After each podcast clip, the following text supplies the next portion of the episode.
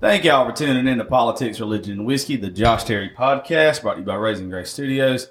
Today we've got uh, some folks with bigger names than what we're used to having here. It ought to be fun. Uh, we got some wrestlers, and uh, I hate saying it like that, but it's always funny. Um, I'm not gonna fuck up your names. I'm gonna let you introduce yourself and we'll go around the table. I love some motherfucking controversy. They call me the big LG. I own that shit, just like I own Doc Gallows. I am one half of the Good Brothers. We are one half, I am, of the Impact Wrestling World Tag Team Champions. Appeared on AEW in the main event like I do every motherfucking week all of a sudden. And guess what? I could not be happier to be here in southern middle Georgia talking some shit, talking some wrestling, and being a part of a good goddamn podcast. If you want to hear the worst podcast ever, that's Talking Shop. It drops every Sunday morning wherever podcasts are heard. So crack a beer, take off your pants, listen to the hashtag worst podcast ever. And now here we are on the second worst podcast ever. I got a hell of a lot of good co-hosts. I'm going to shut the fuck up and let them get to it. How the fuck am I supposed to do anything now? Well, brother, I am a, I am, I'm a one man promo machine. I'm glad to be here. How in the fuck did that? I've been. I thought I was fucking good at. This. I'm gonna do this like Ricky Morton said. I'll do this for a goddamn living. I just realized how fucking bad I am. I've got Listen, awards, no, and I you- fucking just realized how bad You I need to at look this. around this room and realize how much better you're doing because in the basement of my 8,000 square foot brother mansion, my wife does not want to hear shit out of my mouth. My podcast studio is a minuscule 120th of what you have going on in here, and I got fucking dick envy looking at you right now. Well, you're fucking six seven. I also have dick envy. Oh, for you. yeah. You know how fucking cool I'd be. Snakeskin boots 65 Chevelle. I don't have either one of those with me right now, but imagine what it'd be like if I did. I should have been fucking wrestling. I'm, I'm over we could have been partners. You would have been good at it. Goddamn right he would. We, it, it, we look like fucking the off-brand version and then the name-brand version. You got a little better beard. I got a little longer hair. I don't have any hair. I'm, I don't have I'm lying either. like fuck. That's what okay. matters is this Saturday. You want, you want promo mode? Or- fucking promo it. This Saturday, The cream of the January 30th, Impact Wrestling's Impact Plus app comes to Lyons, Georgia for the first live event of the new year. You're going to see the Good Brothers, the Impact Wrestling World Tag Team Champions. They main event at AEW this week, tagging with the Young Bucks. And they're going to be in action. The Machine Gun, Karl Anderson, myself, the Big LG, Doc Gallows. That's why I can promo like a motherfucker. We're going to be in Lyons, Georgia. We're going to do New Year's Clash. We're going to bring Eric Young. We're going to bring Machine Gun Karl Anderson. We're going to bring the BLG Doc Gallows. We're going to bring those Impact Wrestling World Tag Team titles. We're going to bring a world class professional wrestling show in the middle of a fucking pandemic, whether they want it or not. We are showing up. Zicky Dice, he left the NWA. This is his first independent appearance. We got big Logan Creed. He's bigger than I am. He's seven foot fucking tall, and he deserves better than what he's getting right now. I'll say it right here, and I'll take the heat for it. I don't give a shit. We are going to do it live. It's going to be hard hitting professional wrestling. The Legacy Performance Center in Lyons, Georgia. I got a hard on for that shit. It's one of the best old school performance gyms. I don't care if you're a high school kid trying to get better at baseball or an old man trying to get your blood pressure down. This is where you need to be. I got my man Bolo sitting right across from me. I usually don't rhyme so good. I'm going to keep it going, but I lost it. So fuck, take it over. We're going to be there. It's going to be this Saturday night. The doors open at 6:30 p.m., 7:30 bell time. We got eight matches. It's an action-packed card from the girls to the boys. You can bring everybody from the kids to the grandparents. It's family friendly. Everybody's going to be there. It's a family friendly event, and I can't wait to see each and every one of you. I want to shake every hand in that fucking building Saturday night. That's right, baby. We're super excited about you coming out and joining us up there at Legacy Performance Center. Again, it's like Big Gallo said, you know, it's not no, it's no type of gym that you're used to. I mean, we have everything from indoor batting cages to softball to baseball, football, MMA, boxing, wrestling, strength training, CrossFit. Everything you can imagine in a gym. That's what we have there. Super excited to have it. Super excited to welcome the, you know, professional wrestlers all over the world. Just the, the great names all over to come in and, you know, do their thing. So we're super, super excited and super glad Mr. for us to Gallows is part again. of it. If you're a red-blooded American man or female, and there's a hair on your dick, you better be there Saturday night. Have uh, have y'all got hooked up with the recreation department over there yet? Uh, for the wrestling promotion, are you talking about for the, uh, for like the, you, what you're doing? with oh, the- absolutely. Matt, Absolutely. Matt Smith is uh, one of my boys. We went to high Yeah. school together. Yeah, yeah, yeah. We have. We uh we've talked with uh Parton Park and we also talked with the Vidalia Rec Department and everything Yeah. like that. Spoke with the athletic directors. They've come out, checked it out. Everyone's coming there and kind of love that old school that old school feel. Just kind of fell in love with it. Kind of like my brother. Hey, my brother. I, I love what you said, man, because old school professional wrestling is what the South is all about. That's what it embodies. It's tradition. You know, I've been coming down here for years. I remember when I was in TNA the first time over a decade ago, and I came down here on the weekends I had off for Scotty Bullwinkle. And he'd fill up a gym down here in Lyons, Georgia. And it was just a bunch of rowdy professional wrestlers fans wanting to have a great time. It's good versus evil, and we see who wins, man. And that's what it's all about. I love it. It doesn't matter you know, we're very fortunate right now. Leaving the WWE, we're on Tuesday nights. Impact on AXS TV, 8 p.m. every Tuesday night. Wednesday nights on TNT with AEW. But you know what matters the most to me? I don't get to see real people anymore. So when I get the chance to get into an intimate setting for 500 people, come to a town in a state that I live in, and have a good time and feel that energy again, that's what it's all about. That's what we're going to do Saturday night. You got Eric Young, Impact Wrestling superstar, a former world heavyweight champion, taking on John Schuyler, an up and coming guy from from uh, from AEW. And I'll tell you this, you know, I'm going to beat some ass Saturday night. That's the that's the match. If you're a work rate guy, if you're a wrestling fan, if you're a professional wrestling purist, these guys are going to go the distance. I'm gonna I'm gonna beat the shit out of the two guys. I'm gonna, that's just what's going to happen. But what I'm telling you right now is this is a world class professional wrestling card coming. I live in Jackson, Georgia.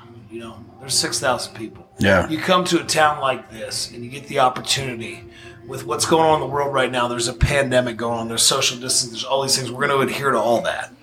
If we can put three or four hundred people in this gym, we can all have a good time watching and doing what we love. It means so much more to me. I've been to Madison Square Garden. I've done the Tokyo Dome. I've done WrestleMania. I've done all of it. But my friend Jake Machine Davis is sitting across from me right now. You may not know who he is, but we started out in West Virginia in front of 20, 30 people.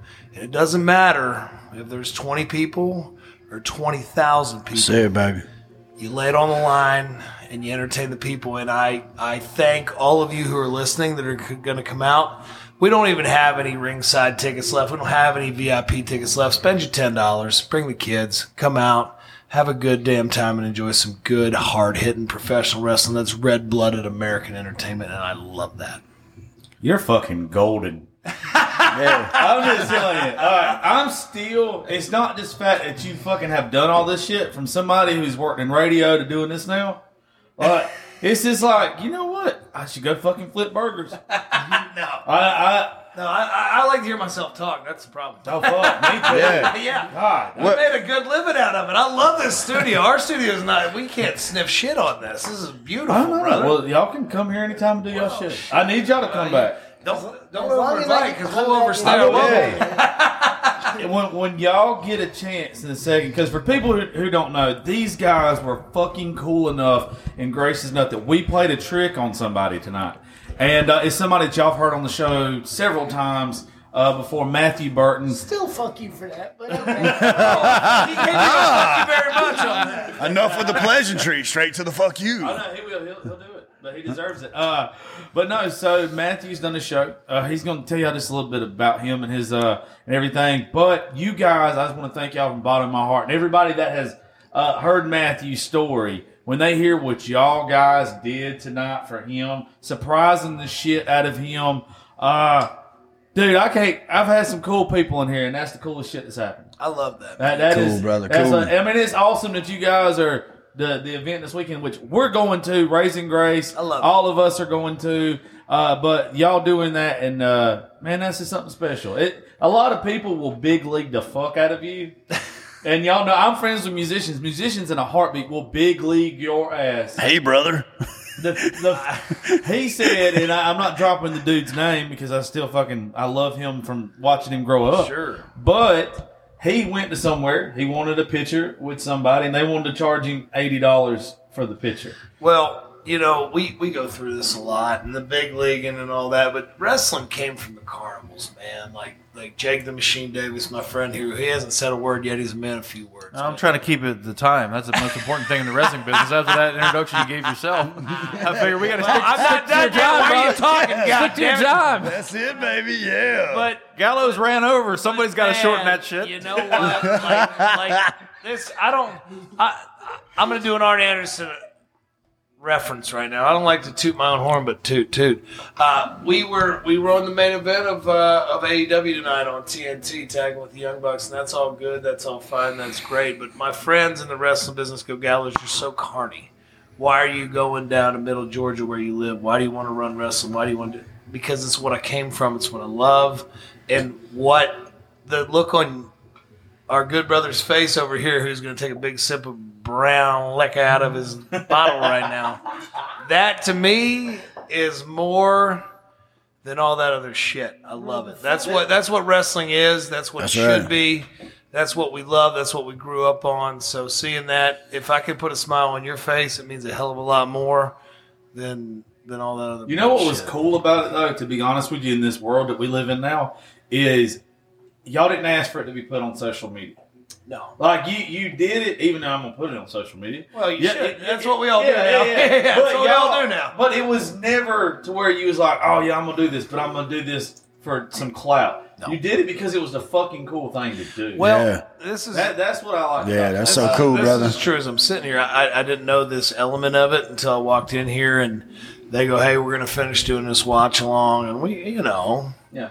If you listen to Talking Shop with Toothless Stone Cold every Sunday morning, uh, we get fucked. I just got wood. We do. I ain't a lot- lie We do a lot. Yeah, of, we do a lot of absolutely. Weird shit on He there. fucking did Stone Cold. Hey, what's your name, But bro? when you, but when you, I didn't, I didn't, I didn't understand that our good brother would be here. I just, they said, "Hey, you're going to go over here. This is a good guy. He's going to do a podcast." I said, "Great, wonderful." Then I walked in and I realized that we were surprising the good brother here, and uh, that perked me up out of being pretty drunk in the truck, and uh, it, it made me have a good time. Vidalia. How are you not drunk in the truck? Right, I mean, fuck. right, You're and uh, drunk going to Vidalia, you're But drunk damn leaving. it, man! If you don't That country like song that, writes and itself if that right there. doesn't give you chills or straighten your dick out, then fuck off. Yeah. That's my opinion. Well, and the, and the thing was too with Matthew, you had no idea. Matthew is uh he's got a fucking great story. He's battled cerebral palsy his whole life. He petitioned his high school where, where we're from uh, to have wrestling because he wanted an activity he could do. sure. So now, because of him in Dodge County, there's wrestling, Yeah, yeah. and he does MMA training still.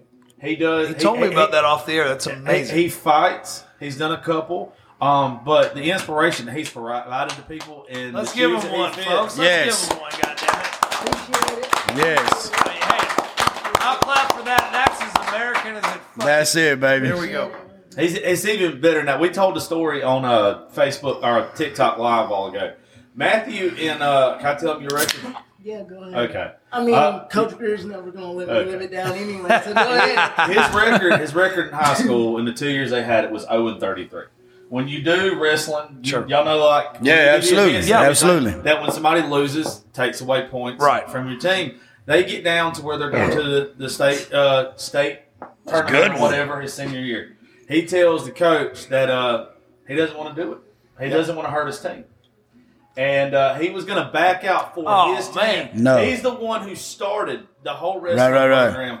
But he knew that if he lost, it was going to take away from the team. That's being Right, right. selfless, America. Listen But- to it. But it's also the fact that I'm ultra competitive and I hate losing, so I was like, fuck it. Right. I'm, I'm Yeah. hurting myself and I'm hurting the team. More importantly, I'm hurting the team. So, like, I don't, I don't want to lose anymore. I'm sick of this. Doesn't matter Yeah. about your arms and your legs, but your balls are weighing you down. aren't That's they? it, brother. That's it. That's And- it, and man. I tripped over him walking in, oh, brother. I'm not gonna lie to I you. can't go nowhere with. Jesus. You can't walk behind him. But no, the, co- the coach and the team wouldn't let him fucking quit. Man. They, they would rather see Matthew If compete. nothing else comes out of this podcast, listen to what the man just said. That, that That's is- hard, dude. That's what we Yeah. We, we had a guy in here that served our military for 30 years Yeah. on New Year's Eve. Uh, he just got back from Guantanamo Bay and uh, he's retired now and he's a law enforcement officer. Thank you for your service, by the way, Donald. Yes, sir. If you listen, Yes, sir. Donald Absolutely. fucking made everybody at this table cry on New Year's. Everybody at this table cry. There's like 15 of us were hammered, but it was in a New Year's Eve podcast. And Donald looked at him in front of all the rest of us. It's like, just so y'all know, if I was in a foxhole, I'd rather have him in his heart than the rest Right. of you. sons There you go, Yeah. baby. That's what I love. right Exactly, there. and, that, and the biggest thing about that is it passion. That's the most Yeah. overused word in wrestling, but it's also the most underutilized because there's so many people that want to say they have it, and then there's the few people that show it, and that's Most exactly what you did. utilized word in life. Passion That's isn't it. limited to the people that step through the ropes. Yeah, Passion absolutely. is across the board. You want to hear a funny story about? I love it. Yeah. With passion. So the first thing I wanted to do was be a pro wrestler. There you go, baby. There you go. be one Saturday night. Yes, sir. Because my dad, who was my biggest inspiration, was a huge wrestling fan. And so, of course, I followed suit. I'm a big wrestling fan. I started thinking I could train for it. Then we found out I couldn't run the ropes, which is fine. Okay, cool. Sure. So, because, I mean, my balance was off with me running the ropes. So it's like, okay, cool. What next? MMA just happened to be the thing I fell in love with. And Yep. ever since then, it's like my passion shot up through the roof since I was 17 years old. And here I am still trying to do it, even though, you know, I don't know where I'm going next because three weeks ago, I pretty much thought I was going to die. So, Wow. I feel like But- a, lot, a lot of the time I talk for a living, but I never hear anything as good as this. That's such good shit. Yeah. appreciate that, man. That's a huge honor coming from you. But um, yeah. So like, it's now it's just kind of a waiting game and see what happens. But like, I'm so glad I got to be here. Like, this is one of the best surprises I've ever gotten in my life, and to be one that hates surprises, like this one was worth it. You Right, were fucking right. hard to trick into it. Uh, Tell you. I was I was literally about to go home. yeah, and I, and Fuck this! I'm out of here. That's what the fuck I thought. And it wasn't y'all. Is they came in here. He's doing a documentary. Yeah, on yeah. Fox. And uh, him and his, his friend Josh are. And so Josh gets done, and Josh works for the government, so he has to work real hours. Yeah. And uh, Not like the rest of us. no, no, no, I, don't, I, don't, I work all shit. do Uh, so like Josh is like, I, he knew about it. Yeah. And he's like, I've got to go, man. Like, I've got to get up. And I was like, well, fuck it. I'm taking him home. Hey, there's not a chance in hell that he's, No. he's missing this shit. Right, right. And uh, and then like he, you could tell he's like, why the fuck am I staying? Yeah. And I was like, I oh, don't there's mean to be here. This calling sucks. in. Yeah. There, there's some fucking guy calling in on Zoom. I Some dumb you to be part motherfucker is going to be on the Zoom call. What was insane though is because I felt out the situation because Sure. I would have felt horrible if like you'd have walked in the door and he'd be like, he would have been like, "Who the fuck's this?" Who the fuck this? So like I said your name a couple hours ago. I said your name a couple hours ago, yeah.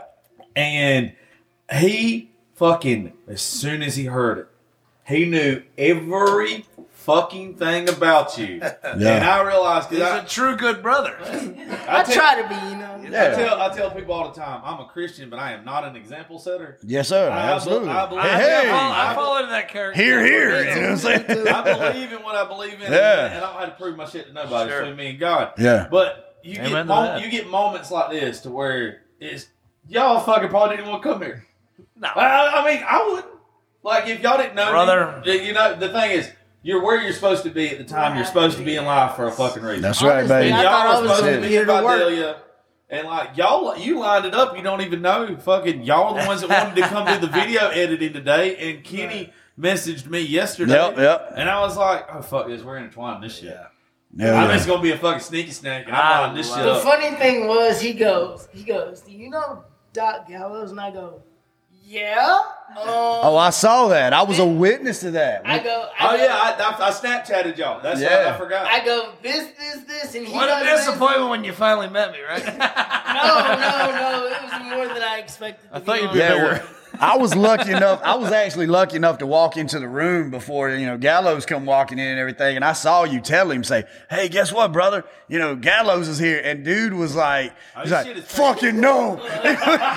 he was like, "Fuck, bro." I was like, "I'm not sitting in that chair." You know what I'm saying? So, like, People like, react to me in a lot of different ways. I, I love pants shittery. That's Like- yeah, yeah. Oh, absolutely, man. Hey, I don't get it a lot, but I'll take it when I get it. Yeah, I was like, absolutely, I don't know what to say right now because And he never shuts Man, the fuck you know Yeah. what? I will tell you this, and this is not to promote the show because I'm a walk-in promotion machine. Everybody sitting Oh no shit! I haven't heard it yet. But this Saturday, Oh, shit. January 30th, Lariato Pro Impact Plus.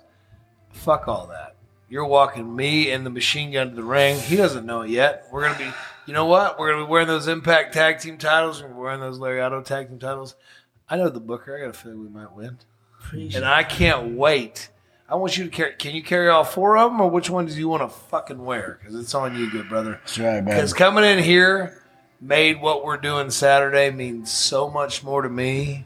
I got a son who grew out of this, and it hurts my heart that he's he's a teenage kid now, and dad's not cool anymore. But to see you pop for it, like it's fun to watch yourself on TV. Hey, if you Seeing got all that four- if you got four these belts, years. I got a nine-year-old that all this shit is named after. My daughter's name is Gracie. Yeah. So uh, you you might have to let him hold three and let her hold one. Oh shit. I know. I got. The more I- they hold, the less I have to do, and I I can't get have in a- trouble for I swinging like a- they're a dick because I got in trouble on TNT. and Tony Khan said, "Hey Doc, you know I love you and I appreciate what you're doing, but you Don't can't do pretend that the belt is a dick anymore, and you can't pretend to smoke joints on TV." And I was like, "I'm very sorry, and I won't." it. full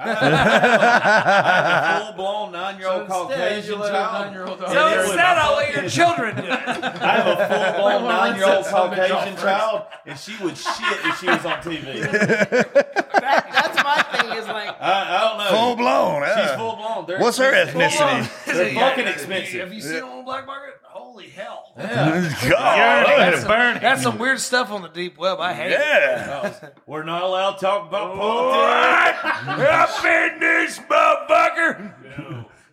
like Stone Cold up in this dumb bitch. My name's Stone Cold Steve Austin, but I ain't got no fucking teeth. I'm fucking.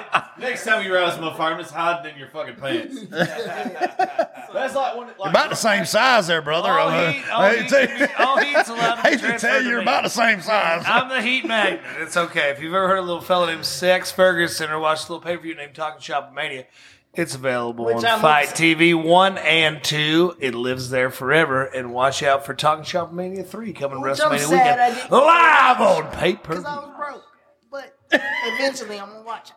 Oh man. Well, eventually, I'm going to get your ass on it. there you go, baby. Hell yeah.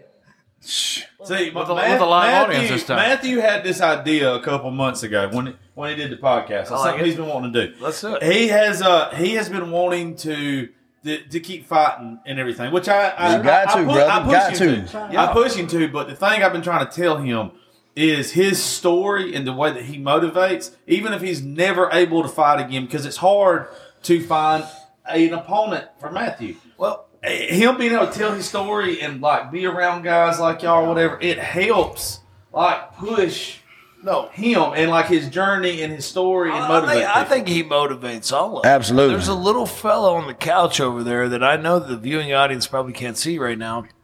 His name's Vernon Love. We named him that. He's the worst Elvis impersonator in the in the entire South, but he looks just like Bill Dundee. it looks like who? Bill Dundee. I don't know if y'all ever heard of a little fellow from Memphis wrestling named Bill Dundee, but Vernon Love has Like got a Pringles four. can. Vernon Love's missing six That's how the fucking always happens. He's missing six toes out of ten, Archie's son. And he's ready to fucking fight tonight. And I feel like y'all two could have yourselves a hell of a fucking shit fight. Right, Vernon? Oh, Vernon, yeah. get up here. Vernon, show them your dancing. Show them your goddamn dancing. Let the people see it. Let the people Oh, see get how you fucking dance. falling. We- They're gonna need to hear it. Hold on. Make it You better loud. make We sure old, you better make sure old Pringles Listen, cans don't adjust sell sex. first. My name's Sex Ferguson in my alter life, but I don't sell sex. That's what sex looks like. Have you've ever seen Absolutely. sex live, that is sex. It's exactly what it looks like. Vernon, dance for the people. Look at that. Oh, Look at that. Holy Look at shit. that. He slapped What? my knee twice. Did you see that? Show him your ass. Jesus. Show him your Fucking- satchel I, I heard it. Show oh him Oh that my fucking God. beautiful ass. God, you, You look, look so like hot. Danny DeVito after diabetes. That's new. hey, satchel ass. You better knock Satchel that ass. off the knee. Copyright. That's, I, that's not new. I stole that from Terry Funk. I, Oh man. I have hey, satchel ass, Dusty Rhodes. I have like so many questions for all of you. Ask him, good brother. Yeah. Hey, uh, this is your show tonight. I'm just Yeah, fucking this sitting is, here drinking. I'm just. You always say I'm that gonna every shut the time I fuck up come. eventually, maybe. because you got better fucking shit to say than I do. I Yeah, just I've feel known him. And since you he was like 15. He's drinking. not gonna shut up. You And you woke like me drinking, but homie. I can't shut up, so you gotta ask. So I'll shut the fuck up. But man, it's all right. So in MMA, we have the you know you get up and coming fighters, amateur fighters, Sure. who are scraping at the bottom of the barrel to get Like to, Vernon, They're hungry, baby. They're hungry. to the Vernon top. You know those yeah. hungry guys that are not terrible fighter. you know th- that are not you know making what they want to make you know and try to try to get to there. that level to that I hate to say it but that Conor McGregor level because nobody's ever gonna make that am- amount of money but like how was it for y'all coming up and being on that same level as as an independent Well, dude, I, I'll, I'll say this, and, and nobody knows he's sitting here, but he just happens to be here because he's my legitimate best friend. Uh, Jake the Machine Davis. The name might not be known in the wrestling circles other than our region, but like when I started, this dude was. Uh, this is pretty fucking funny. He was what five? It's hard to tell where this might go. About five years. About, about five That's the years. best stories. He was about five years older than me, and I was dying to get into pro wrestling. I left high school and I got I didn't want to. My dad wanted me to go to prep school to go Division One. I. wasn't fast enough, so I took a Division Two scholarship. And all I wanted to do was be a pro wrestler. That was I was obsessed. with what was your scholarship for for basketball For football, for oh football. football I was a I was a center. I was an all state center, and uh, I would see these guys in the local bars when I would go home, and they'd have these big cuts on their foreheads and shit. And I'd walk up to them and I'd go, "Hey, what the fuck is that?" blading And and now I know when we're best buddies, he would go, "Get this fucking kid away from me. He's a fucking mark. He's an idiot. He's whatever." and uh, and they told me that years later, but I was so intrigued by what they were doing that it drove me nuts because all I wanted to do was figure out how to get into it. I was dying for it, and he can tell the story probably better than I can. But uh, once I got into it, it like it overtook my fucking life, and I've been doing it, and now here we are, 19 years later. This has to be an obsession to be good at it. though, right? that's that's Oh, same, yeah. that's I mean, it has to be, right? It's like Yeah. and and like you know, it, it was funny because we were sitting there, we were down here in uh, in Lyons or Vidalia tonight at the Red Stack Bar, and they go like, "You're on TV in the main event on TNT, and you're sitting at a bar with a bunch of people you don't know. You got a T-shirt table out there, and you're selling tickets to an indie show. Like, why are you doing that? Well, I don't have to do that. I'm obsessed with pro wrestling since the time that I was ten fucking years old." and I have this thing in my impact deal that wasn't part of my impact deal that I put in there that I'm going to produce content to go on our app because we have a streaming service and I love to promote independent wrestling. Why? I could be home in my big ass house with my beautiful wife, but here I am sitting in some fucking bar watching wrestling because I'm obsessed with it. It's the same thing. It's a passion. Uh, it might be the death of me, but It'd be a beautiful death though. whether it's guys, I wouldn't- WWE or New Japan or TNA or, or fucking AEW or ROH or whatever, or I'm 55 years old sitting here in Lyons Georgia You're going, hey boys, you coming out on 55? Saturday night? You know what I mean? He's 55. That's what happens. Ain't no way you're fucking. No, I'm 65. Oh my God. Boy, that's about shit. It's like shit, bro. That water in West Virginia is good shit. Dude, It's no, why like, did you holy tell me that I hell. wasn't 55? He's a kindred spirit, is what it is. How good would I have looked? Yeah, if dude. I was 55? When you just said that, I just realized how fucking far down the genetic line I was. Yes. I was thinking I'm fucking five ten. I'm good 30. Yeah. I'm, I'm 37. I don't admit that. Well, shit, if Yeah. you're 55, that makes me 60. 33. Holy shit. this for 20. I'm 30. I love the I love the fact that Josh looked directly at me when he thought you said 55 and he's like, "What the fuck? Yeah. Did he really just say that?" Professional He's wrestling. is- 55? Professional wrestling's been my mistress, my drug addiction, my vice, everything you're not supposed to have, but I've loved it my whole life. That- like Yeah. you're not supposed to make your job your hobby. Yeah, And I've exactly. done that, but I don't I don't know how to do it. I I freaking love that you said that because Yeah. I'm in the exact same boat. It happens, man. Since I was 17, all I wanted to do was do MMA. Like in Yeah. whatever in whatever capacity I can do it. Yeah. Whether that's being a promoter, whether that's being a trainer, whether Right. that's being, you know, a matchmaker, whatever I can do to be a part of the sport until the day I die. you It's- have the sickness. It's Yeah. something I want to It's do. the sickness, man. They, Like- they- there's an old chapter in a Roddy Piper book, and he says you have the sickness because why are you addicted to something that only hurts you? Right. Ooh, exactly. ooh. Why Yeah. are you? Yeah. But, Chuck- but Chuck if you figure out a said- way to make it work for you, is it sickness? Right. I don't think it hmm. is, man. Because Therapy. whether there was, I, you know, I was so lucky for all these years, and I'm I'm not good at what I do, but I got I can talk a little bit, and I Shit, if fell in. God for dang, bro. I got to make millions of dollars doing this Yeah, shit. exactly. And then I would still be doing it if I made thirty bucks because I Yeah. just Fuck, I'm too dumb to especially for quit. size. So fuck it, man. It's your passion. Well, do you it. you've got people that either control their demons or their demons control them, and like uh, even- I've been on both sides. You know, I, you could have had way fucking worse demons well, than wanting to do what you're doing. So, so I got to know what's the craziest thing that you've seen in wrestling in, in the business. so this is a, a question that you would ask to a normal pro wrestler who's been on TV would come in your studio and he'd go like, "Well, one time my nose got broken or I got hit with a chair." My journey wasn't like that. You know, I started with these guys when I was 16, 17 years old. And uh, I went to WWE when I was 20 years old, and I got fired when I was 25. And to a lot of those guys that were in my era, that was the end of it. The wrestling was over, and they went, they became realtors, or they worked for UPS, or they became businessmen. And I, I didn't want to do any of that. I wanted to go You to like Mexico, Puerto. Rico, Japan, do all that shit. And I found myself promoting wrestling in a little country called Nigeria in the third world. And uh, it's been documented, but uh, I was down there and I, on my fifth tour, I went home and I, I had about $6,000 taped to my legs because there was no TSA at the time leaving Lagos airport. So I had to tape the money to my legs to get out of the country because you can have over a thousand dollars at the time, and I would tape the money to my legs and I would leave the country. And when I came back the seventh time, uh, the promoter decided that he wasn't going to pay for anything we were doing anymore because what they were doing was they were presenting professional wrestling as a real sport, and they were going around and showing tapes of like me getting beat up by the Undertaker, and then me beating up the Undertaker, going, uh, "This guy was an American professional wrestling champion. Now he's here wrestling the Nigerian professional wrestling champion." So the Nigerian government, which I'm not allowed back in the country via the United States State Department, which is so fucking weird, said if you go back, there's a bounty on your head. Um, they were going around and extorting money from these local businesses and saying you have to support professional wrestling. Makes no sense. So I was wondering why I was getting all this money to go and wrestle in these empty arena. You all right, big fella? Yeah, yeah, I'm good. Have a little-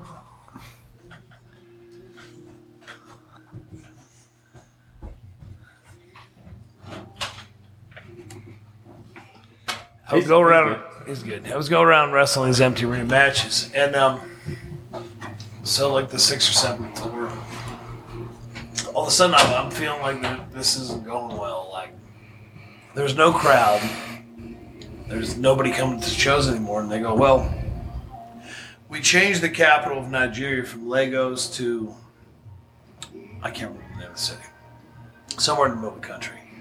We're gonna fly you there. You can do an empty arena match for the general. Then we're going to fly you back, and then you can fly home. Like general, as in probably who their president is. And we need your we need your passport. And I was like, ooh, whoa, Fuck that. ooh, bro, this this is, they don't play over there. this is getting this is getting weird for a 28 year old kid who shouldn't be in the third world running pro wrestling. But here I am. Uh, so I took a, a guy that I used to have a wrestling school, and I said, "You you got to come with me because if if I fucking get killed, at least you can tell him what happened. They'll probably kill you too." And he was dumb enough to come along. And, uh, we flew we flew to the middle of Nigeria, and we go, and there's like an open air. It's not a stadium; it's a five thousand seat little venue. and there's a hard camera in the middle of it, and there's one guy in a suit and tie, and the guy next to him, and a camera. And this fucking 60 year old guy comes out dressed up like the Pope. And the deal is, I got to wrestle him.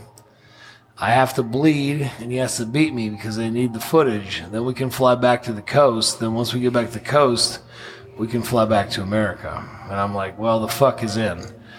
So all that happens, and he's wasting time, wasting time, wasting time. We come out, we have the worst professional wrestling match you ever seen. I have a Jack Daniels t-shirt on, a pair of camo shorts or something. I cut my head from eyebrow to eyebrow. I bleed everywhere. They get what they want. They film the shit. And we go back, and I'm like, we got to get on this plane. I got to get these guys home. I got 10 Americans in Nigeria, and now I'm starting to go, things are getting fucky. And we go fly back to, we go to fly back to the coast, and we get to the airport, and he, and they go, uh, oh, there's no ticket for you or your friend, only for him, the guy who's the champion of Nigeria. And I was like, Oh shit! God damn it. I flew over here in first class eating fucking shrimp bigger than, you know, my right hand. And now I fucking don't even have a flight back to the coast to get home. So he goes, I got no money, I'm sorry. So I whip my credit card out and I buy two flights and we fly back to the coast and we get there. And then all my other guys pull up the airport and they go, Hey, they fucked us. They didn't pay for the hotel, they didn't pay for the food, you owe them 20 grand, whatever. And I was like, I'm a 28 year old kid. And I walk up and I fucking, you know, what you would do. I yoke the guy up by the lapels and I go, you fucking motherfucker, you piece of shit, fuck you, fuck you. And all of a sudden, like, I'm not surrounded by the military. I'm surrounded by people in like Lakers jerseys and fucking whatever they got from the Nigerian Goodwill. Shit, And they got Captain Phillips and shit. bayonets and M16s. and yeah, they're pointing at my shit. fucking face. And it's third world pirate shit like you watch on Amazon. And I was like, The fuck did you and do? you know how you want to sound like you're a tough want to get fucking paid. cool guy? First he shit himself, and, you- then we and go you- from there. You know how I want to say that the end of the story is I told him to fuck off? That ain't what happens in that situation. I went, I got a four year old son at home, in my home in Atlanta, and all I want to do is get on this plane and get the fuck out of here. so I fucking ended up begging off. I had to eat the fucking 10 grand I had to pay the guys. I loaded on a plane, and instead of going back to Atlanta, we ended up at LaGuardia in New York. Like that, that's what we always laugh about. I flew in first class, eating big shrimp, drinking champagne. I flew back in the middle seat and coach. and uh, we got to LaGuardia, and my phone rang, and it was the United States State Department. They said, "Hey, man, Nigeria's the most corrupt country in the world right now by our account, and there's a bounty on your head, and you cannot go back." And I was like, "I don't want to." How the fuck does this happen to somebody? Oh my god. that's what god! happened, man. But like, that's how wrestling was for me because I didn't want to quit. I didn't want to get a job at UPS or try to go work for my dad's glass company or whatever. And then the next thing I did was I started promoting wrestling in South America, which actually was pretty fruitful. And uh, we did two good shows shows down there, and I, I took Bill Goldberg down there somehow. And then uh, after the second show, we came back and we were planning the next one. I was I was making fucking a lot of money doing it. And then uh, they they fucking double tapped the motherfucker and shot him in the head. And he was dead. And there was no more pro wrestling in South America. So like Yee. my wrestling journey is a lot different than everybody else because I was too dumb to quit, and I just kept doing it. And Well, that's it. That's the same. Too dumb thing. or with- too passionate? When, when you got a, when you have a passion or an obsession like like you got fucking uh, bull riders. Bull riders almost die every we time watch they that get shit on. on Netflix all the time. Yeah, bull riders. The second they get on, or even before going to, they know there's a chance they're going to die. Too And dumb he- to quit. and- 50-50. yeah, well, they'd rather Yeah. they'd rather live with the chance of dying than live without ever doing what That's they the weird, Absolutely. that's that Absolutely. fucking performance gene that lives inside of you. Yep. Because it sounds so fucking stupid, it is. well, it's because like, I'd rather have that high and die than never have it, and it's dumb. well, think about it. We all have it. Yeah, absolutely. Like, like, I, like this guy sitting over here who hasn't said a word. Like we've been in in fucking basketball middle school gyms and fallen on thumbtacks and cut our heads open and bled uh. like pigs in front of 200 people. And there was 200 bucks on the line, and we never should have done it, but we just wanted to to prove a well, prove a point. I don't know. It's just a weird, passionate thing. Well, you it's do. every is one thing that people fail to realize when you have a passion or an obsession is your definition of living and my definition of living are completely two different things. Yes, sir. That's Is- right. If That's right. you don't do wrestling, you don't consider yourself living. That's right. That's why you get all these guys. I mean, I've tried cocaine, but I've never got the same high as I got from fucking following thumbtacks with him. Weirdly, I know no, how well, no, that it, it makes perfect fucking Yeah, yeah, sense. yeah. So. I mean, it, it makes crazy fucking It's sense. so weird. I mean, And you, the thing about it is everybody has a void in their life they're trying to fill. It doesn't Yeah, matter what exactly. kind of Yeah, void. absolutely. The Absolutely. bad part is that pro wrestlers, the void can't be filled. You have to keep going. That's right. You have to That's right. You can't get enough high. That's for sure. The guy was the poster boy for that that mentality. Is I just hit the ground and keep going. It doesn't matter what happens. If I if I go to WWE at 20 years old and then I leave at 25, I'm gonna hit the ground running. I'm gonna go to Puerto Rico in two days after that, and then Japan, and then wherever I go, then I'm gonna start. You don't want to be the promoting- guy left in the dust. I'm, I'm going to go to No. Nigeria and bleed. Like you just exp- like the most dangerous country in the world. It's the most dangerous country if you're going to bleed too. Like he could he could have died. Or just people have of AIDS that, per capita. And mention the I, I said, well, I didn't know that. Yeah. I wouldn't have cut my head open. Maybe I don't know. No, you don't you don't get to think that far down the road. You're thinking about right now. What's tomorrow like? What's That's the right. next day? The next day when you especially when you're doing it at a schedule that he is and guys that are in that situation, you don't get to slow down. You have That's to keep it. going because if you slow down, people pass you. Absolutely. And that's the way the business Sometimes works. It doesn't matter if you're on an dumb indie level, if you're on every major company the planet's ever seen, like he has. You can't slow down because as soon as you do, somebody's going to pass you, and then people are going to forget about you. And nobody's forgetting about him. And long after he's everybody at this table is long gone, they're going to remember the name Gallows because he made his mark. And- I knew after my I knew after my first run that I was a fucking terrible lackey to CM Punk, and like no one was gonna give a shit about that. There was no way to make a living after that. After about a year of doing like, I go to the county fair and be the guy who used to be with CM Punk. But after that, like, what is it? I'm out of the business. I'm working for UPS. I'm bringing your fucking Amazon package, or I better figure the fuck out and make you go like, oh shit, like I had to pay to see this guy. I yeah. don't. I'm your neighbor. And fuck your neighbor. You ain't gonna pay to see him. He's a good neighbor. You Yeah. ain't gonna pay money to see the motherfucker though. It's so weird that I can It's relate the truth, to bro. that. It's so weird that like you, star that you are, I can relate to that because I feel the same way about. But about. stardom is measured in such a like I'm a star right now in your eyes, but if you didn't see me for six months, it goes away, man. Yeah, absolutely. I don't but think. I don't to, think to that. me, you would I don't still like be a star Well, because I- I- like I I've followed. I've followed you since the festive stage. Yes, thank you. But Which I had what a I'm saying? question about that too. Oh, I'd love. Yeah, let's do it. So we talked about it a little bit before the podcast. Yeah. But um how did you feel portraying that character? Because as somebody with a disability, like I found it it was entertaining, yet It's a little off-putting, isn't it? yeah, yeah, hmm. yeah, off-putting, slightly offensive, So, I- just like the Eugene character. I I, wanna- didn't, I I, wanna- didn't like that either. I want to answer that twice. My initial response to it was this: like, I was in developmental, and I like, for a very small time, right, right, right. I was in great shape. I was this jacked up guy. I had fucking black eye makeup. I brought a tarantula in the ring, and they said, "You're gonna be the third brother of the Undertaker and Kane." And I'm like, See, I had no. by the time I'm 23, I'll be a millionaire. In my head. No, yeah, I would have said whatever the fuck you want me to do. Yeah, man. Let's do it. I mean, there's not a fucking doubt. Well, then you know. You want me to wear what? Well, then, I, uh, Yeah. And then the human element steps in. I failed a drug test, and they tell you that you can't fucking travel with a fucking tarantula anywhere, no matter what I tried to go. Oh, there's docile. Tra-. They don't give a fuck. Right. And uh, and that ended. I worked Val Venis in a dark match for Monday Night Raw one night, and then uh, I went home for 30 days because I had a trainer who I love and will never bury. But uh, he, we did old school Japanese training. 500 squats a day, 200 push-ups, bumped in the ring for six hours, and, and, and I had two ruptured discs, and I was 22 years old. And uh, like that fucks you up. Right. Yeah. No shit. No, no Oh, yeah. No doubt. you know. And then he was like, "Are you gonna pussy or you?" And I was like, "I mean, I don't, I don't know, man. Like, I don't know what you want me to do." And then all of a sudden, it was like, "Well, they can't do the spider and all this shit. I was supposed to debut at WrestleMania, the 2006 one when Boogeyman wrestled uh, Booker T. I was supposed to come out from under the ring Right. and kill both of them and put the spider on them. That was the debut of the freaking Deacon. I was gonna be the third brother of the Undertaker and Kane. Right. Like, I was like, I'll be a fucking millionaire by the time I'm 24. Fuck it. Right.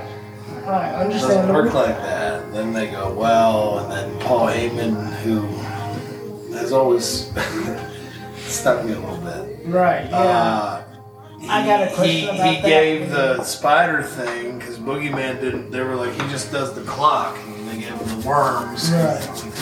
Whatever, it doesn't matter. right. And then that became that, so I didn't do that. And then I went up and uh, I did a couple freaking Deacon matches and they loved it. I would pin the guy and I would drop the spider on him and like you can't travel with a spider around the United States. It's, there's no way to do it. It's all this animal cruelty shit, whatever. Okay, cool. And I don't want to do the Eric Rowan thing that we just did a year ago. Yeah, the fake spider. Yeah, no. But I would have done anything at that point. I would fuck. I was making five hundred dollars a week, dude. Like, get me on TV, please. Yeah.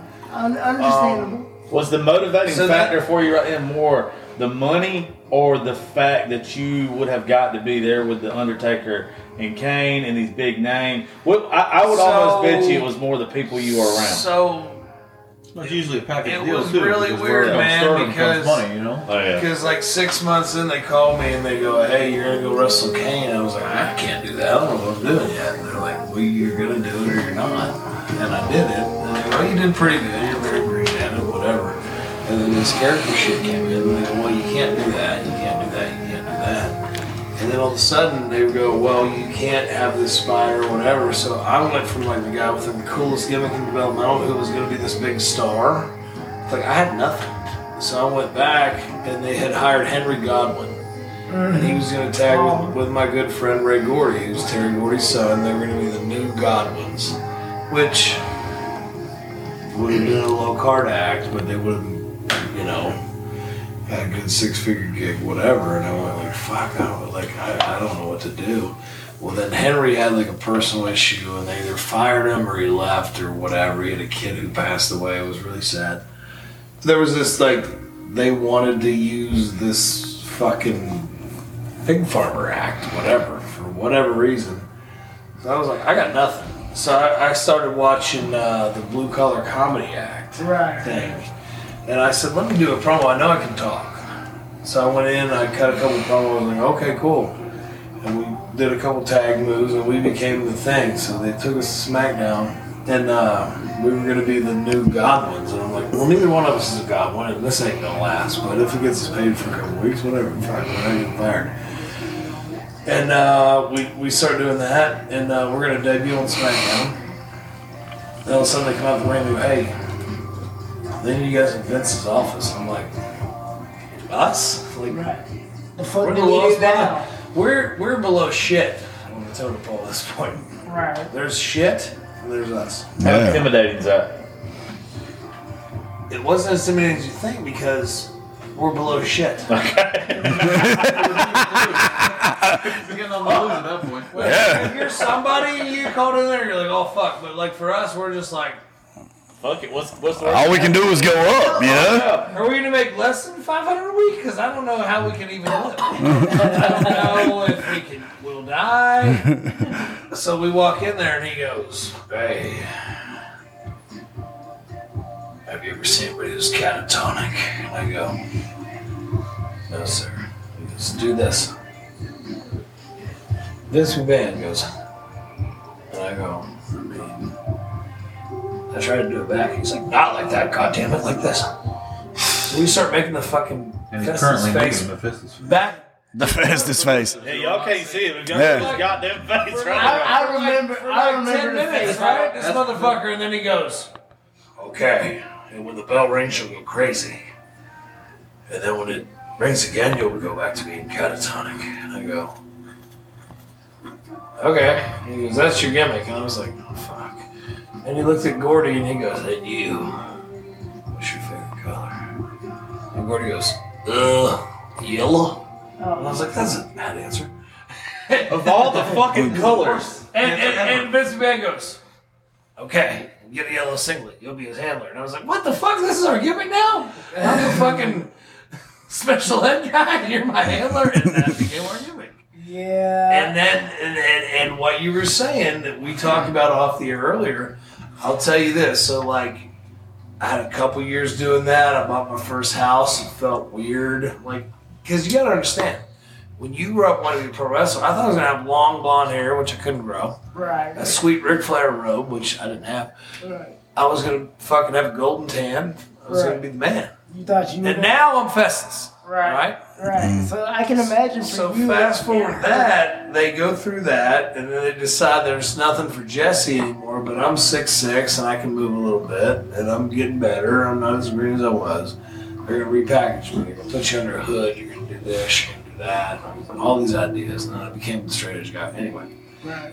this is where I'm getting to that I wanted to tell you, and what I were talking about on air, and I wanted to say it to you because I want to know how you would feel about this. Because it, the most, I, I have, being a performer, as we all are, Yeah. Right. you have things that make you feel very uncomfortable, but you do it. Like we can sit and roll off our tongues and roll off our backs and tongue in cheek, and we can fucking ad lib, we can talk shit, we can do whatever. He can fucking turn this around into whatever he wants because he's the host of the show. Right. I was in Palmetto, Florida, right? And they go, hey, um, this is an FCW show, but you're here. So they, I got this mask made and all this shit. So I was to try it out. And they wanted the Undertaker to see me work in it. It was a big deal, you know. I go, well, but you're here for the week, so we want Festus to headline the show. So we don't have any main roster guys. It'll be like a kind of little draw for a little 200 people show. So like I was like the name on the indie show kind of thing, you know. Whatever, cool, whatever. Great. So I do three or four of them, and it's easy. I do a little Festus match, whatever. We we get in this this little bar and grill somewhere in downtown Tampa, and uh, Tom Pritchard is a friend of mine, a very dear friend of mine. I'm not burying him. Right. Right. I Heard of him. Whatever. So it's it's a bar. There's 200 people out there, or whatever, and Festus is gonna come out. I'm gonna do the Festus deal. And I come down these stairs, and they don't tell me shit. There's a, there's like pipe and drape. I walk down the stairs onto the stage, and they go, once you walk on the stage, do your beauty shot, do your pose. Festus doesn't have a pose. He's a fucking retard. And then he walks through the thing, and they ring the bell, and I beat the shit out of somebody. They ring the bell again, I go back. This is the smallest I've ever felt in my whole career as a pro wrestler. They hit the music, the biscuits and gravy, there's a little pop, because they've seen me on TV for fucking two years, whatever. I walk Right, out, right. I'm doing the Festus thing, and it was a, um, it was a Special Olympics appreciation dinner. And they fucking mm. didn't tell me that. So the stage, oh, oh man. the stage is all them and their families. Right. Then I'll have to walk through them, and then I have to go down to the regular fans, and I have to get in the ring and wrestle. And looking at those parents, looking at me, was the fucking worst. I've been proud to be a wrestler and I love doing it. It was the worst I've ever felt. Like it made me feel like s- the biggest piece of shit because they knew that I knew what I was doing and I had to do it. Right. You you 'Cause want it to was feel better? You want you want me to make it you was feel better? fucking awful. Yeah. You want me to make you feel Because better? they're like, that? and then I'm trying, like, I do the match and I'm trying to, like, walk back and I can't even fucking look at them. Because, like, they're just going, like, fuck you, dude. Like, we live with this. Fuck you. Yeah. But it, I wasn't my idea to do that. I Right. never would have done that. And see, man. that- that's it, why- It just hurt my heart. That Because I have kids. Right. Yeah, yeah, yeah. that that's why I said when you told me that off air, that's why I was like, dude, I'm sorry because like I can imagine. I would have like, never fucking done that. right and see that, Ever. And, and, and Dr. Tom Pritchard is a friend of mine. Right. And he didn't understand that. right I truly believe that. and see that. But I felt like such a fucking piece of shit that like it, it I still think about it. It was Right. so weird because I just saw those moms and dads going like, Is that a pretty fair assumption? That's the "Man, fuck you." Well, well, the Is- thing is, I'm thinking about it like this though. Everybody in this room has seen the movie Radio. yeah, yeah, You've yeah. seen Forrest Gump. You've Yeah. seen all these other things, right? I watch those knowing I'm being entertained. Absolutely. I know that when I watch that, I'm I'm But, watching. but a live performance of it. But think about this though, too though. That hurt- I- that this, this is where this is where like people might think I'm an asshole or insensitive. I But want to hear your okay, that, I would think that if I was a child and I looked in the mirror and I knew what my reflection was, and I had a I had a disability, but then I saw someone in the ring that mirrored me, I would, I do not think that they would see it as you making fun of them or anything. like- I think it I might even be the along the lines of I don't empowering. know that the kids did, but looking at the moms and the dads. but who were you wrestling for, the kids or the moms? Well, let's let Matt say. That's a something. tough. That's tough. Yeah. That's a tough. You, one, you, man. Go ahead, Right. Matt. see, that's what I was That, about to was, that, say. that broke my fucking heart, and like I've always loved doing this, but that that was a, that was the worst I ever did it. I That's felt what I like was- a piece of shit. That's what I was about to say. I'm sorry you felt that way. Because, like, for you, like you said, it hurt your heart. Yeah. For me, it was it was one of those things where, okay, I get it. Because for us, for people with disabilities, and no, I'm not saying that, you know, mine is better than anybody else's. Sure. Anybody, anybody with a disability. Right. For us, it's important to get any kind of rep- representation on TV. Absolutely. Don't get Yeah, that was the part I, So- didn't, I didn't understand because you don't know how to like. I don't know how you guys feel. About Right. That. See- and I don't want to make you feel bad. Right. I'm supposed to make you feel good. Yeah. See, like the difference between your character and Eugene, like Eugene's character hurt me worse because I knew people like that. Yeah. Yours, I could kind of tell was a, you know, I It's a could. I could tell it was a gimmick. So like, I understood it, and yeah, it made me uncomfortable, but I, I got it. So it didn't offend me And, as and- much and at the end of the day, it know- matters more what you feel about it than what I felt. right. And I feel like I never talk about shit like this. It sounds such- like such a fucking pansy, but No, I just it, it's- I, it's I the felt bad because I didn't want to look at those because I'm a dad. You Right. know what I mean? I didn't want to look at the moms and dads and them going like, "You fucking fuck you." dude." right. And the kid, but but there were kids who were happy when the bell rang and I went crazy and I beat his ass and the bell rang again and then they liked it. So maybe it's all right. It's not. It's not a pansy, by the way. It's just being real. Yeah. Yeah. Oh yeah. It's just having a heart. That's like Would you would you say that was probably one of the most difficult things you had to deal with in the wrestling business? You know, I've been in front of fucking. I've been not because I have any skill, because I've been lucky and I've tried real hard. I've been in front of fucking hundred thousand people. There were two hundred people in there, and that like was emotionally more. I was more invested in that than I was at fucking WrestleMania or the Tokyo Dome because I was like, I don't want these people to feel like I'm a piece of shit. Yeah. because like I'm supposed to make them happy. Mm-hmm. It's more intimate, probably, when you're like that too. So Yeah. universally speaking, the wrestling business is always like there's there's no limits. Like nothing is That's off the limits thing, too, like- until you figure out where that limit Right. is. and Yeah. It's like, oh, we but- need to but- back but it off. there, Nothing's you know off what I mean? limits when we pointed our cocks on TNT. Exactly. That's funny. But But it's it's like like, when- when you touch a nerve that's like Yeah. a real nerve, And I feel like you're doing something wrong. Well, and just like the I cock don't pointing wanna thing, feel like somewhere that. somebody's Like- gonna get offended. And, and, but and, I mean, if and- you're oh, offended, sorry, if you're offended by cock pointing, I, Hey, all right, so know explain, explain the there- cock there's a- pointing there's a- thing. there's a Dude, nerve it's the for DX everybody. thing. Like, That's what I was gonna say. I grew But- up. I grew up with the fucking cock with the DX thing. Oh, that's Yeah. the best. That doesn't Like that, I remember being like in school doing that shit. Right, right. But, but very much like like he was saying about it wasn't my idea. You know, it's Yeah. the talent never gets to make those choices, but the people in the office doesn't quite look at it from the same perspective as the guy has to walk out there and do it. It seems like a great thing on paper. Yeah. But whenever you're the guy that actually has to go out and put yourself in that position, Yeah. then it's like, well, they're not looking at it. They're looking at it like, well, you're the you're the tool that we're building this with. You just That's do right. what we what you're Right. to do. You do what we tell you to do, and that's what builds what we're trying to build.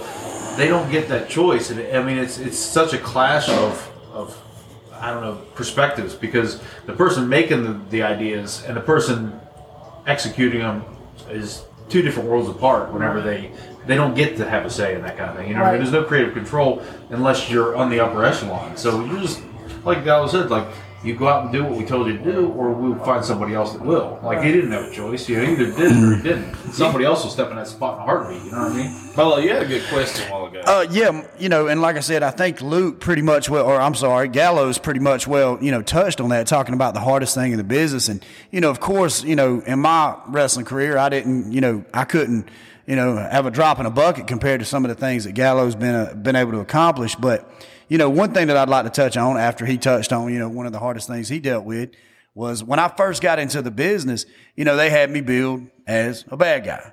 And, you know, I have a heart that's as big as this room. And, you know, I have kids like Gallo and everything like that.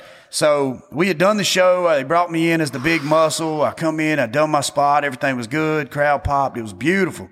Well, afterwards, some kids caught me outside. And, you know, again, I'm a bad guy. I'm a heel. So some kids caught me outside and they come over there and they said, and you know, I'm green. Lord Jesus, I'm green. Well, these kids come up and they're like, Bolo, will you take a picture with us? So of course, you know what I did. And I, it up, I did. I took a picture with them, stood there and done the whole, you know, hey, you know, this, what, and that. Well, by that time, the promoter come by and he saw it. It was out in South Carolina somewhere. The promoter come by and I've never got a ass chewing like I got that day in my life. He come up to me and he's like, let me tell you something. I mean, little bitty guy, I could have popped his neck, but he was like, you know, you're a heel in the business. We're promoting you to be this, you know, big old bad guy. You got to always da da da. And I said, well, listen, partner. I said, they're kids. I'm not going to be able to, you know, shun these kids like, but he looks at me and he says, well, I'm telling you, he said, if you're a heel, you have to be a heel. It's real. You know what I'm saying? So even though I turned around and I said to Is it myself, real to him or them? Hey, I don't know. But I turned around and I thought to myself, I was like, man, this dick, don't talk to me. You know, that's kind of my mentality, but I'm driving down the road. And then the longer I stayed in the business, the more I started thinking, you know, was he really that wrong? You know, and it was hard for me because I don't want to walk by and shun a kid. But I want you to hate me if I'm playing a part. a hard line. Yeah, it is. It I is. felt like for all these years, Jake and I and our friend Leslie Leatherman, the way we started, we grew up on the Horsemen and Ric Flair and Tully Blanchard and Greg Valentine and Wahoo McDaniel. They were hard nosed motherfuckers. You know, we talked about this today. We were in my beautiful gym in my beautiful house that I have because of modern wrestling. But I wouldn't have. Mm-hmm. And it's a hard line to walk because in their eyes, like Jim Ross, I did a spot on AEW that didn't air that I showed to you guys, I think, Yep. Where it's the new school shit. We we passed a joint on the floor to do a power bomb spot, and then I put it out on the guy's back. And standards and practices, they nixed the spot. Fine. That's the DX NWO shit that we grew up on in the '90s. We're all in our 30s. Which is why y'all throw up the too sweet to, to this day. Every time we meet, we throw up too sweet. right, right. What blows my mind, But but you have that balance of like uh, like Jim Cornette will go online and go. He, he he's been he's been good to me because I know Jim, and he'll go. Well, at least Gallows looks like he can beat their ass or whatever. but they hate all that. And I get why they hate all that because I grew up on the Horsemen, I grew up on Harley Race, and I grew up on Wahoo McDaniel, and I grew up on these hard nosed motherfuckers. But here's the deal: if you subscribe to all that, you ain't gonna make hundreds of thousands of dollars. You ain't gonna make that fucking. You ain't gonna be on TV in the main event. You ain't gonna have a seven figure job. You ain't gonna live in that big ass house. Like that's that's just the reality of it. The business changed, and I love that they get to talk about it and still make a living out of it. And they might be right. And I do love that kind of wrestling, but fucking young bucks, But you're, you're they're millionaires for a reason, Right, right. and they do cool shit. Plug me into that, brother. But That's you're 37 Wrestling, though, right? wrestling evolves, dude. You said you're 37. I'm 37. Well, that's hard like 37. That's yeah, a well, like me being 33, we grew up in that attitude era. with Damn right all we that did. shit that probably made you want to do it in the first fucking course. place. Yes. That's what made So me it's want like to do it's it. ingrained in you. So when they start, they go, to hey, take you go. They go, you can't point your dick on TV, and I was like, that, the attitude era would But- have never made it. but I sure want and to. It's the best period of wrestling. Oh, ever in absolutely. mind. Dude, Absolutely. What? first- That's why when we went to AXS on Impact, I loved it because Scott D'Amore goes, "Hey, we're rebuilding this company. You guys be you, be you in Japan." And I come out and I pretend the belt is my dick. Right. It's funny. People like it. It's I. It's not a serious. I'm not doing a sexual gesture. Right. It's just I've did it for years. Right. I walked out on TNT and Tony Khan pulled me aside and said, "Hey Gallows, man, I love you. We're getting along great, but like this is TNT, so you can't pretend you're smoking joints and you can't pretend like you're jizzing with your belt." And I went, "I understand that. Thank you, bro. I won't. I get it. Right. But what makes wrestling cool? If you're the outlaw motherfucker Right. who Yeah. drinks and smokes and fucking." I'm not gonna lie many on your pretty boys have podcast. I do that in real life. You come There's over to really my not. fucking mansion. Only- I'm gonna only one. fucking I mean, drink and likes smoke me, and you point at my dick. Yeah. That's what I do. only, only there's only what I been do. one dude I would- that, who's that, that? you It's an elevated that version of would yourself. consider- That's what's successful. That's what makes wrestling work. And you 'Cause- have to be willing to Because evolve look, like with I it. want to in my real life, I want to be the Doc Gallows character. I'm not. I'm Drew, who has to take his kid to school in the morning, but I want to point at my dick. I want to smash beers all day. You're a grown fucking man. I Why want to fucking throw up too sweets. I want to fucking drive my go kart around. I want to do all that. Right. Fuck it. That's what makes it cool, Not right? That's why man, we all marked out for the NWO and DX. We did. Fuck Yeah, it. yeah, I'm telling you, I don't remember hardly anybody else on those Well, rosters. I know, babe. But if they were not, She goes, "You do that." I'm, if they were not an outlaw in my mind, I don't. remember Stone Cold Steve Then Austin. fuck 'em. Yeah, exactly. Stone Cold fucking could never get away with slamming beers. At work. Now No, and shit now. no. And if you ask, That's I, I, I won't ask y'all because y'all were actually associated with him. But like growing up, Stone Cold was like, Oh, I'll tell My fucking I don't guy. Mind, I don't mind telling you any of that. I'll tell you all of it. who, So, was, fi- who was somebody that when you were fucking a kid, you was watching it. Who was that guy that just pushed you over there? All of y'all, 'Cause Okay. y'all in the business. I'll tell Who you the whole pushed thing. you into wanting to be you. I, I was watching Saturday morning cartoons and I saw Jake the Snake Roberts with green tights on. Yes, sir. And I went like, that guy looks weird. And he hooked the DDT and he dropped him and he dropped the snake on him. I was like, whoa. Yeah. And the next thing was a Hulk Hogan promo. That's and my I guy. went, I went, are you fucking kidding me? If I don't do this, I'm a failure at life. And I saw that, and then, you know, you're eight because we're the same age, roughly. You're close enough. And then I become a teenager, and I get mad because all all these other fucking idiots start liking wrestling. I'm like, you guys don't even get what I know. Oh yeah, yeah. Yep, yep. And then I there's- remember when then Sting there's- was then there's- blonde. Then there's Steve Austin. Then there's fucking Steve Austin doing double birds. There's fucking Kevin Nash getting more pussy than anyone I've ever seen in my life. And he's six foot ten. If you don't want to do that, like, fuck off. That was, I'll- um, that was that's why I'll- I do this now. Is it safe? Is it safe to say like even outside the locker room now is not what it was back in the eighties and nineties? Right. Are, are, are the the minds? Because now I, when I look at folks, you look like the real Not in fucking my deal. locker room. That's what I'm gonna say. you you look like the real fucking deal. You look like you lived the life. But a lot of these guys that I've seen now, on There's TV, two. There are two guys. They guys. look sweet as fuck. One of them's named the Machine Gun Karl Anderson, and the other one's named the Big LG. And We've kept it alive, but you're right. It just seems different. And that's not attractive to me. Like being around you now, and I know that there's still like some real motherfuckers that I grew up with loving.